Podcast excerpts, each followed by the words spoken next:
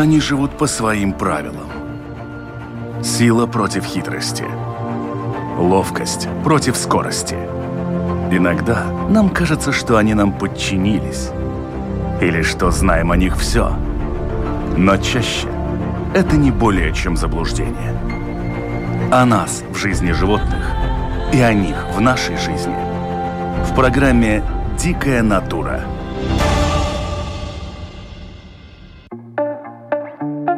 Здравствуйте, это программа «Дикая натура». Меня зовут Дмитрий Шандро.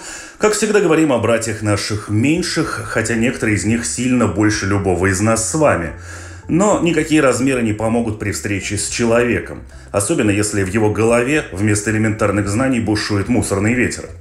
В последнее время мир замер перед лицом микроорганизма, который практически парализовал мировую экономику и отправил к врачам больше миллиона человек – я даже не буду касаться трагической статистики.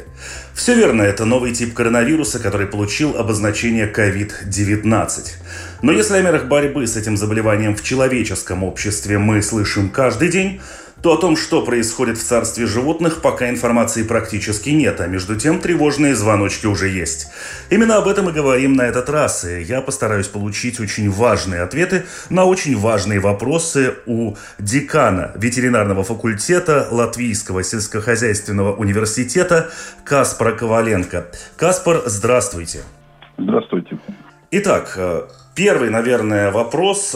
Буквально недавно все социальные сети пестрели заявлениями разных ветеринарных врачей с разных концов света о том, что домашние животные не болеют COVID-19, и в то же время из разных частей света появляются сообщения о том, что кошки и собаки все-таки заражались. Заразился даже, вот по последним данным, тигр в Нью-Йоркском зоопарке. Почему такое противоречие? Ну, на этот момент у нас э, вся научная информация, которая у нас есть, э, базы данных научных публикаций, э, подтверждает то, что животные не могут заразить COVID-19 или коронавирусом этим. Но в то же время есть новые публикации, которые еще полностью не прошли процесс рецензии, но они как бы перед печатанием уже появляются те публикации э, показывают то, что животные, да, также домашние животные, могут э, заболеть, даже заболеть э, COVID-19. Э, но такую стопроцентную уверенность насчет этого нам надо еще немножко подождать. Но и в то же время у нас еще появляется такая информация, да, что в Америке, например, в Тигре появился этот вирус и также в кошках, и в собаках. Но что я могу говорить довольно уверенно, э, кажется, что э, кошки могут быть э, восприимчивы к этой болезни, и, и фредки тоже. Но собаки как бы немножко можно или хозяин собак могут жить спокойнее, и собакам ничего кажется, что не угрожает. Хорошо, вы говорите, что кошки, собаки, аж даже фредки. А, а если тогда это какие-то не совсем, скажем, комнатные домашние животные, а какие-то там коровы, лошади на фермах? Что с этими? Да, был эксперимент насчет э, свиней и птиц. А, оказалось, что свиньи и птицы тоже э, не могут получить этот коронавирус. Но, в, например, в лошадях и свиньях и птицах есть другие коронавирусы. Также в кошках есть другие, в собаках тоже. Но этот коронавирус не страшен. Не, не, ну, на этот момент всех хозяйственных животным э, этот коронавирус не страшен. Хорошо. В случаях, когда вот этот коронавирус был констатирован у животных, источником их заражения всегда выступал человек уже с подтвержденным диагнозом. То есть это были домашние кошки в том же Китае и так далее. И что дальше? Эти животные могут перенести этот вирус, те, которые его уже получили? Способны ли они заразить человека? Ну, на этот момент тоже главный распространитель этой болезни является человек и популяция людей. Но кошки, кажется, э, на этот момент не могут передать эту инфекцию или клетки передать эту инфекцию людям. Но, кажется, они могут передать э, одна кошка другой кошке. Это, это тоже остораживает нас. Но надо так э, стопроцентно, чтобы мы знали, надо немножко еще подождать. Мы все время находимся в эпицентре новостей, в которых, в частности, и часто упоминается Всемирная организация здравоохранения, и они очень внимательно отслеживают ситуацию с этим COVID-19, как он двигается, как он мутирует или не мутирует, а делается ли что-то в этом вопросе со стороны ветеринарных врачей? А, да, есть некоторые научные организации, некоторые научные исследовательные группы, которые тоже работают над этим. Ну, конечно, этот ресурс, который есть э, э, в здравоохранении людей, он никак не сопоставим с э, тем бюджетом, который и идет в исследование, ну, например, других инфекциозных болезней э, животных, например. И в этом случае, ну, главный источник этой болезни – это все равно человек. И вся, ну, как бы, весь ресурс научный сейчас идет на исследование этой болезни в людях и как ее э, лечить, и на разработку вакцины тоже. И вот мы плавно подошли к нашей рубрике, и думаю, что сейчас как раз она будет очень уместна в рамках нашего с вами разговора. Петухи всегда кукарекают утром. А где раки зимуют? У зебры белая шкура или черная? А что кенгуру носит в своей сумке? А почему слона такие большие уши? А сколько зубов у крокодила? А ворон это муж вороны? Устами человеческого детеныша. А сейчас мы все находимся в режиме самоизоляции Дети учатся дома, родители по возможности тоже работают удаленно. А, все должны соблюдать карантин. Но что делать с заболевшими животными? То есть, если у нас есть животные, которые живут в квартире или в доме, то их можно изолировать, не выпускать на улицу. А что делать с бродящими кошками, собаками? А, они ведь не могут самоизолироваться. Что делать с ними? Ну, эм, количество вируса, которое выделяет кошка, а, не такое большое. На этот момент кажется не такой большой, как человек выделяет. И э, возможность заразиться от кошки человеку э, очень небольшой. И если такая инфекция появится в бродячих кошках, я думаю, что очень большие проблемы не будут. Потому что если мы смотрим на пример Китая, ну, не появилась там очень большая э, смертность э, среди бродячих кошек. Я думаю, это не очень, не очень опасно для наших э, бродячих кошек на улицах. Ну, у нас есть бродячие кошки, которые живут в подвалах, а есть еще бродячие люди, которые живут в тех же подвалах. Не получится ли у нас вот этой вот прекрасной петли, когда огромное количество средств, было истрачено на то, чтобы побороть это заболевание среди людей или как-то хотя бы ограничить его распространение. И вдруг мы получаем вот из подвала очередной виток. Ну да, в подвалах у нас еще живут и миши, и крысы, а там уже и хантавирус, и другие, другие инфекциозные болезни. Так что, ну да, бродячие люди и бродячие кошки – это такой интересный эпидемиологический пункт, да. А, но Риск очень-очень маленький, что от кошек э, этот коронавирус получат люди. Я думаю, люди, люди – это ну, главный как бы, цикл.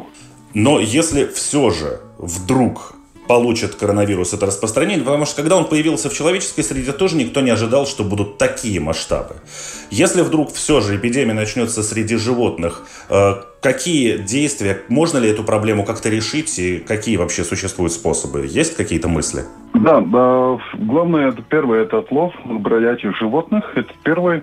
И, конечно, если подтвердится эта информация насчет э, инфекции в кошках, я думаю, недолго надо будет ждать, э, чтобы появилась вакцина. Потому что вакцина уже в животных против коронавируса, других коронавирусов уже есть. И эта разработка вакцины в животных, она происходит быстрее из-за того, что э, в животных мы можем использовать живые вакцины, это первое. А второе, побочные эффекты от этих вакцин, э, они могут быть э, больше. Ну, возможно, больше. Э, и, ну, из-за этого это время для разработки этой вакцины, ну, короче, намного короче. Я знаю, что при разработке вакцин, по крайней мере, противоядий от укусов змей, очень часто используют лошадей. В данном случае нам лошадь не помощник? Нет, в данном случае мне кажется, что лошадь нет, не будет помощник здесь. Недавно зоологи высказали большое опасение, что вот этот э, новый тип коронавируса может уничтожить человекообразных обезьян, которых на Земле и так осталось немного. То есть речь идет об орангутангах, гориллах, шимпанзе, потому что они самые близкие к нам животные. Уже неоднократно были случаи, когда обезьяны заражались человеческими болезнями. И как раз это одна из тех причин, почему обезьян, которые были у людей на там, лечение или еще каким-то образом с ними контактировали, не выпускают в дикую природу. Насколько эти опасения обоснованы? Ну, эти э, опасения обоснованы, потому что популяция диких обезьян очень маленькая, если сравнить с популяцией людей. И они очень близки э, к людям э, по многим параметрам, по параметрам иммунологии, анатомии и так далее. И возможно, что эта инфекция попадет э, в популяцию обезьян довольно большая, но я думаю, что летальность от этой болезни не очень высокая. И даже ну, в популяции людей, как мы видим. И а в обезьянах уже много других э, инфекциозных болезней. А, ну, они не живут как бы в больших обществах, у них нет больших стад. Из-за этого такая инфекция, как коронавирус, он не будет как бы быстро распространяться между этими э, обезьянами. Просто вот, получается, что в обезьянах очень много вирусов есть. Мы знаем, что многие эти вирусы очень опасны для людей. Например, там, э, не знаю, как на русском, семьян э, hemorrhagic fever. Геморрагическая лихорадка? Лихорадка, лихорадка, да, обезьян она тоже опасна для людей. Оспа обезьян тоже опасна для людей и так далее. Такие респираторные вирусы не очень распространены между обезьян, потому что, как я сказал, они живут в маленьких группах. И, ну, у них это социальное дистанцирование как бы очень работает. Угу. То есть, в принципе, даже если это куда-то уйдет в леса, то, скорее всего, в пределах одной группы обезьян уже будет понятно, что надо что-то делать. Да, да, да. А что вообще можно сделать в случае с животным? Э, потому что, ну, э, что касается людей, да, у нас существуют механизмы. Там э, кашлянул, поднялась температура, заболела голова, все уже тысячу раз слышали эти симптомы. Человек сразу звонит, но животное звонить не будет. Вы говорите, что, допустим, отлов бродячих животных. Это надо будет переловить всех кошек, а у нас их даже для стерилизации еще всех переловить не могут. Не то, что для того, чтобы остановить инфекцию эту. Да, очень хороший вопрос. Ответ... Ответ пока будет... еще отсутствует. Ответ, ответа нет у меня пока еще. Ну, надеюсь, Если... что и вопроса ну, такого не появится. Ну да, я тоже надеюсь. Но мы, я думаю, если бы была проблема, мы бы ее уже увидели в Китае или уже в, в Италии или в Испании. Ну, кажется, что пока еще такой проблемы, как, как такой большой, нету. Например, в Греции очень много бродячих кошек. У нас мало. Там очень много. Ну, как бы, кажется, никто насчет кошек сейчас не говорит, что это как бы очень большая проблема, что они переносчики коронавируса. Не знаю, насколько вы сможете ответить на этот вопрос. Очень много сейчас люди задаются вот каким вопросом. Придет пора вот этих всех комаров и так далее. Могут ли они перенести вирусы? Потому что те же самые э, малярию, да, они же переносят с человека на человека. Может ли COVID-19 быть перенесен комаром? Я не думаю, что COVID-19 э, будет э, распространяться таким образом. Но у нас есть еще другие вирусы, которые сейчас идут э, из юга в север. Например, вирус западного Нила, да, он сейчас идет из юга в север. В прошлом году он уже достиг Польши и Чехии. И, и, и ну, кажется, он идет ну, дальше и дальше на север из-за глобального потепления и так далее.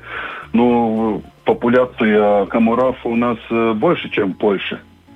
Если такой вирус попадет здесь, ну, здесь уже будет проблема. А этот вирус вызывает э, воспаление мозга, ну, энцефалит, и не, не только мозг, и оболочки мозга тоже. И э, довольно большая летальность. В прошлом году где-то кажется, чуть больше, чем 400 людей в Европе заболело эти, этой болезнью. и где-то 25% летальность. Так что довольно такая серьезная болезнь. То есть мы еще будем с теплом вспоминать старый добрый коронавирус? Да. Да, так может Хорошо. получиться. Раз уж мы так плавно от него отъехали, э, понятно и очень приятно, что ветеринарные врачи за ним следят, и понятно, что все сейчас зациклены именно на этом ковиде, но вот как и ваш последний пример, оказывает, что существует масса далеко не новых, но куда более опасных заболеваний, которым подвержены домашние животные, о чем люди очень часто не задумываются. Да, э, например, в бродячих кошках э, где-то больше, чем 50 э, вирусов и бактерий, которые могут вызвать инфекциозные болезни людей. Примерно такая же цифра и в собаках. Там, начиная с бешенства, конечно, самое как бы опасное. Ну, в Латвии уже какое-то время нету, но все равно в прошлом году одна женщина умерла в Даугавпилсе. Но она получила во время путешествия. У нас есть еще туларемии, например. У нас есть э, оспа. Не у нас, но кошки могут пере, как бы переносчиками э, оспы коров быть, которые тоже опасны для людей. Э, листериоз, кампилобактериоз э, и так далее. Очень много, очень много этих болезней, которые опасны людям, которые как переносчики являются собаки бродячие и, и кошки. Хорошо, но мы знаем там про лишай, про бешенство, и это те болезни, которые, в общем-то, заметны визуально даже для неспециалиста. А какие реально опасные, может быть, даже неизлечимые болезни можно подхватить вот от каких-то бродячих животных? Тех же кошек или собак. Но с собаками у нас нет бродячих собак в Латвии, насколько мне известно, либо их очень незначительное количество. А вот кошек достаточно много. А, ну, есть возможность, например, такой туларемию, например, получить от кошки. Она ест мыши, и вот мыши, маленькие грызуны, они как бы главные переносчики, но кошка может быть как вектор этой болезни от э, мышей к людям. А, также рикетиоз тоже, тоже почти, ну, ее, конечно, можно излечить, но довольно такая серьезная болезнь. А, там много рикетиозов. А, из вирусных болезней насчет вирусных болезней главное это бешенство. Другие как бы не так опасны для людей. И несмотря на то, что ну там список, список довольно длинный, э, я так сразу не могу сказать, вот которые болезни не, никак нельзя излечить. Э, вот бактериальные болезни, те, которые э, переносчиком которых является кошка, там есть антибиотики, у каждой, конечно, свои антибиотики. Но есть возможность излечить, ну вот самое, самое главное это бешенство, которое ну, никак нельзя излечить в наши дни. Но бешенство пока. можно определить э, визуально, скажем так. И сразу. Пять дней перед э, симптомом и бешенства у собаки или кошки даже вы ничего не скажете, но вирус уже появляется в, в слюне и может э, инфекция попасть вот из кошкой человек. А ну, человек потом даже забудет, что вот был там покусала кошка или собака, там пять э, или вот полгода обратно, без симптомов, без ничего. А вот э, пройдет полгода, даже самый длинный инкубационный период был 6 лет, так что там вообще забыть можно, что, что 6 лет обратно произошло.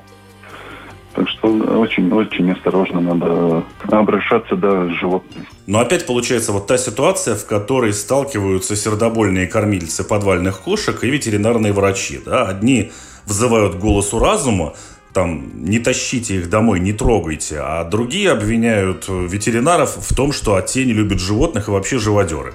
Можно ли как-то вообще обезопасить всех в этой ситуации? Есть ли какое-то, не знаю, таблетка от всех болезней? Как и самому не заразиться и этим помочь? Такой таблетки нету. Также нету таких э, анализов, чтобы вот, э, сказать, что эта кошка здорова, а это нездорова. Это главный карантин. За этих 14 дней вы можете видеть, что кошки становятся, например, хуже, и тогда уже надо вот обращаться к ветврачу. Или если нормально, если есть приют, тогда приюте уже ветврач осматривает и э, делает карантин, и тогда после карантина уже решает, куда эту кошку отправлять дальше, или продолжить карантин, или хватит, и можно отправлять домой. Ну да, нету такой серебряной пули, чтобы избавиться от всех болезней. Но, не знаю, может быть, визуально каким-то образом можно определить, что животное больное. Опять же, а, здесь я вижу одну очень э, сложную позицию. Она заключается в том, что народ у нас не сильно богатый, особенно те, кто являются любителями животных и э, кормильцами этих животных. Это, как правило, люди там пенсионного возраста, ну, либо э, сильно выше средних лет, назовем это так. Основная их масса. И э, получается, что для того, чтобы выполнить вот все эти условия, карантин, какие-то анализы, какое-то лечение, все это требует достаточно серьезных финансовых вливаний. А люди ограничиваются, как правило, тем, что ну, проще взять да домой притащить. Ну, бабушки же с дедушками наши брали кошек там в деревнях к себе, и все же были живы-здоровы. Ну да, в деревнях уже это другая популяция, там людей было меньше. Конечно, была вот окружающая вся среда животных, как бы видов животных больше. Но в городской э, среде очень много грызунов. И грызуны очень много инфекции распространяются. Вот кошки как бы вектор между...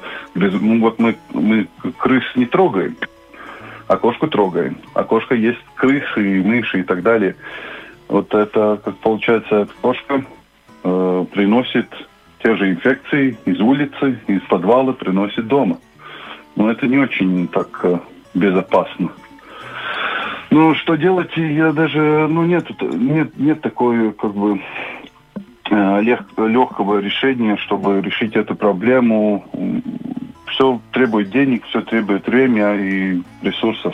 Может быть, существуют какие-то визуальные признаки, как мы уже с вами говорили, хорошо, да, бешенство проявляется не сразу, но тем не менее на каком-то этапе, и эта болезнь все-таки хорошо нам известна. А вот какие-то такие вирусы, инфекции, которые, как вы говорите, кошка-вектор между грызунами и человеком, можно ли это как-то определить, если я не являюсь ветеринарным врачом, я не заканчивал институт? К сожалению, нет. В том, том-то и проблема. Люди не знают, что они вот привозят до, домой. Они просто ну, думают, что они делают хорошее дело. Но они, конечно, делают хорошее дело. Не надо нам много бродячих кошек. Но в то же время они как бы подвергают э, риску себя. Как я говорил, хантовый вирус у нас в Латвии тоже есть. Он в крысах и мышах есть. И очень опасная тоже болезнь. Но там главное бродячие люди, наверное, кто в самой большой группе риска, потому что они живут вместе с грызунами. Ну, здесь и кошка может быть как вектор этой же болезни, чтобы принести ее дома. Ну, а никак вы не скажете, что кошка больна. Здесь тогда я вижу еще одну проблему. Возможно, вы знаете, каким образом ее можно решить, ну, если это вообще возможно. Ведь э, есть, скажем так, болезни, которые не могут обнаружить у человека по одной простой причине. Их никто не ищет. То есть, э, образно, если приходит какой-то состоявшийся человек, не знаю, сотрудник банка какого-то там э, управленческого звена, специалист, у него не будут искать туберкулез, например. А у человека, который освободился из мест лишения свободы, будут проверять его в первую очередь. И у первого его, скорее всего, найдут, а второй окажется в очень запущенной форме. Так я понимаю, что ситуация с вот этими вирусами, которые передаются животными и бродячими в частности, она, ну, схожая, да? Да. Ну да, здесь, конечно, есть возможность, что если вот вложить деньги в науку, мы будем искать все, что у нас есть, э, в городах и поселках и в лесу и так далее, мы узнаем, что вот у нас есть это, это, это, это. И вот э, сколько животных переносчики этой болезни или этой.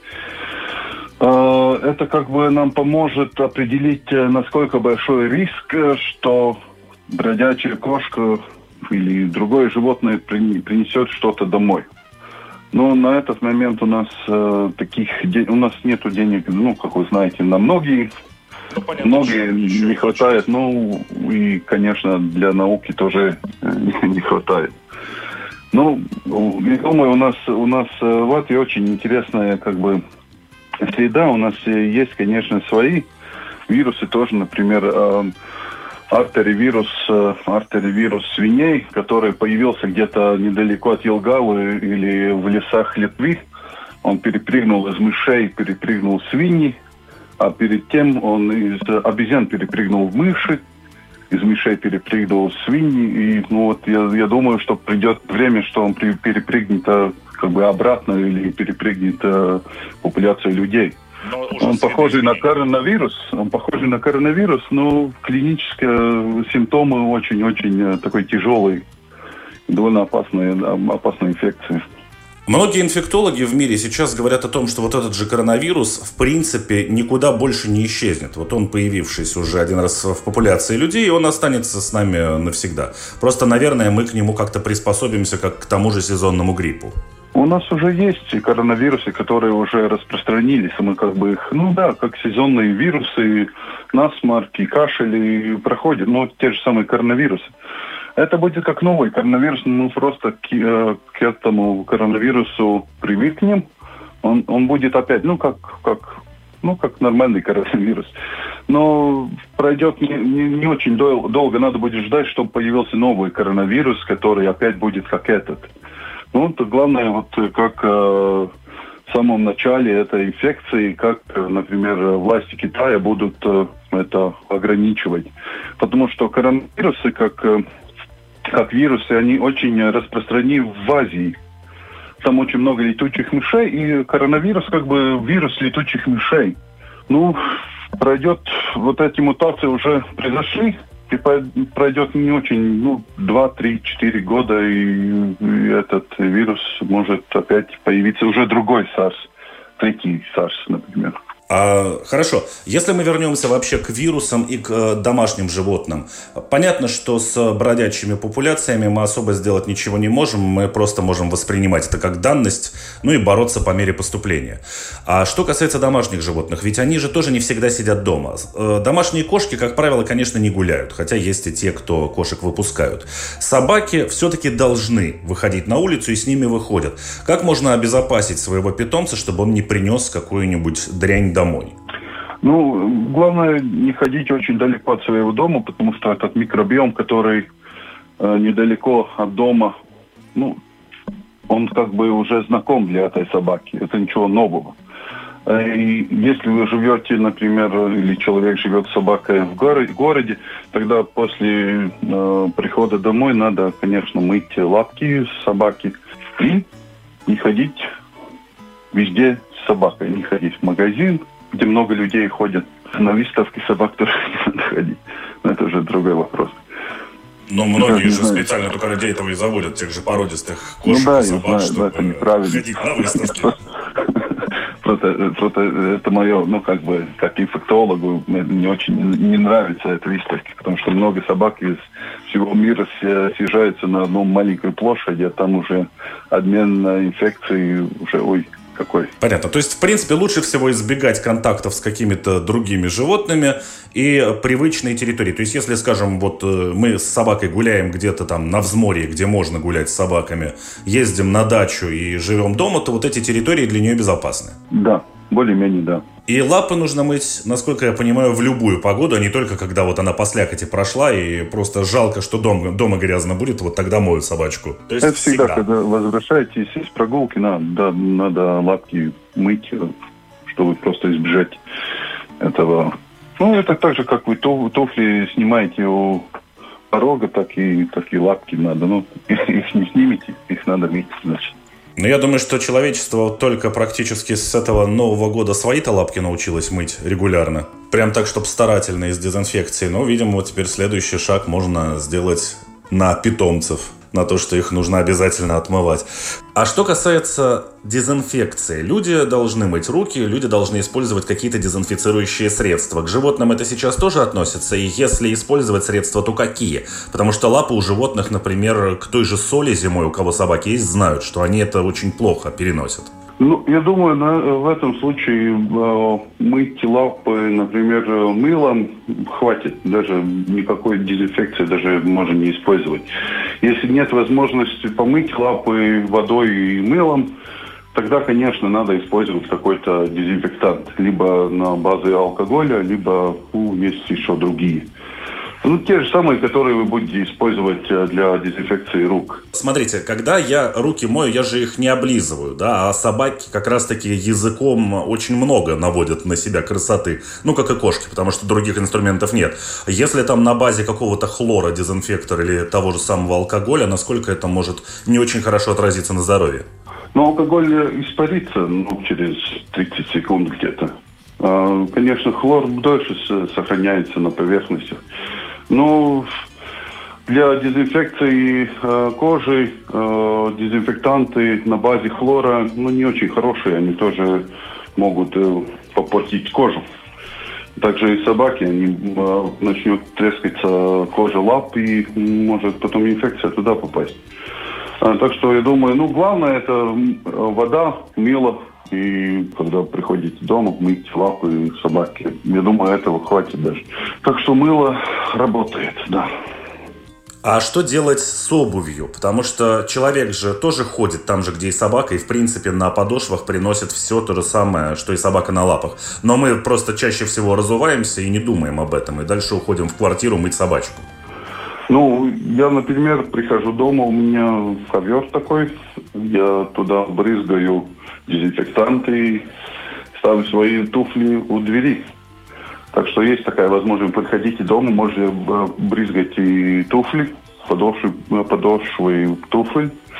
И таким образом тоже можно избежать, что вы принесете что-то домой э, на туфлях. Потому что если мы смотрим, если, если мы идем в магазин, например, и кто-то кашляет рядом, большие частицы падают ну, недалеко от человека, ну там примерно ну, метр, два метра. И если вы прошлись через эту, ну, как сказать, э, поверхность, на которой очень много вирусов, они могут прилипнуть к подошве э, туфель, и потом вы пришли домой такими туфлями, оставляете их э, у двери. Ну, а если никакой дезинфекции нету, ну, тогда получается, что и собака бегает туда-сюда, ну, она мог, может как бы распределить эти вирусы по, по домашнему хозяйству, да? Если пришли домой и нет такой возможности оставить у двери или как-то, ну, сделать такую зону, не чистая, а чистая зона, вот у двери это как грязная зона, и дальше квартира это как э, чистая зона. Ну, такая, как бы, принцип биобезопасности тоже надо соблюдать и дома. Сейчас э, продовольственно-ветеринарная служба выступила с э, обращением к людям о том, чтобы они не гладили чужих животных и не давали гладить своих животных. Но и сами старались своих животных тоже особо не тискать ввиду вот этой информации о том, что все-таки человек может заразить своего домашнего питомца коронавирусом. Э, ну, на улицах, я не знаю, вроде как всех взрослые учили, что не надо трогать там чужих собак, а кошка особо не дастся. А что касается домашних животных, когда ты пришел домой, вот собака, она идет, ластится, но ты же ее не прогонишь, то есть животное это этого не поймет? Ну да, дома, дома, наверное, ну, гладить собаку можно, и возможность, что собака заразится от э, человека, очень маленькая. А, вот больше, больше возможность, кажется, сейчас э, кошкам заразиться от человека или фреткам. Но есть все равно случается, что люди на улице гладят э, других, ну, чужих собак и как бы ну так и показывая, что они ну как бы очень заботливы и хотят показать ну как бы свою хорошую сторону. Но на этот момент, я думаю, это не очень правильно. И даже несмотря на COVID-19, э, это не надо делать все равно. Собаки, переносчики тоже очень многих болезней, и я думаю, это не очень правильно делать такие поступки. И да, чужих собак э, не надо. Не сейчас, и даже после COVID-19 это тоже так и останется. Гладить нельзя, и лучше не надо. Да. Ну, я не думаю, что домашние собаки там какие-то дикие вирусы могут на себе переносить. Ну, иначе об этом бы знали их хозяева уже. Ну, бактерии. Есть, есть некоторые бактерии, которые вот, у, не у всех собак, например, есть. И также вы можете от другой собаки перенести инфекцию к своей собаке. Это тоже возможность такая есть. Вы погладили чужую собаку, и потом гладите свою собаку, и вот инфекция, например, парвовирус – из одной собаки можно перепрыгнуть на другую собаку. Ну, так что риск для собаки больше, чем для человека, конечно, в этом случае. Хорошо, если мы говорим о том, что нужно дистанцироваться и от э, животных, э, тоже действуют правила те же два метра? А, да, но сейчас лучше на поводке держать собаку, если вы э, идете на прогулку, держать собаку на поводке. И, конечно, не надо говорить э, с другими хозяинами собак, ну, не соблюдая эти два метра дистанции. А, с чужими собаками, наверное, то же самое. Где-то примерно 2 метра, если собака прошла, а, тогда риск очень маленький. А, аэросолы тогда далеко не летят, и большие частицы тоже так далеко не летят. Так что риск на улице очень маленький, что вы заразите собаку своим коронавирусом. Огромное спасибо, Каспар, за ваш рассказ. Я напомню, говорили мы сегодня о коронавирусе и вообще вирусах э, по отношению к нашим домашним любимцам, насколько это для них опасно или небезопасно, и насколько они, в свою очередь, могут быть опасны для нас. Общались с Каспаром Коваленко, деканом ветеринарного факультета Латвийского сельскохозяйственного университета. Еще раз спасибо, Каспар. Всего вам доброго. До свидания. Спасибо. До свидания.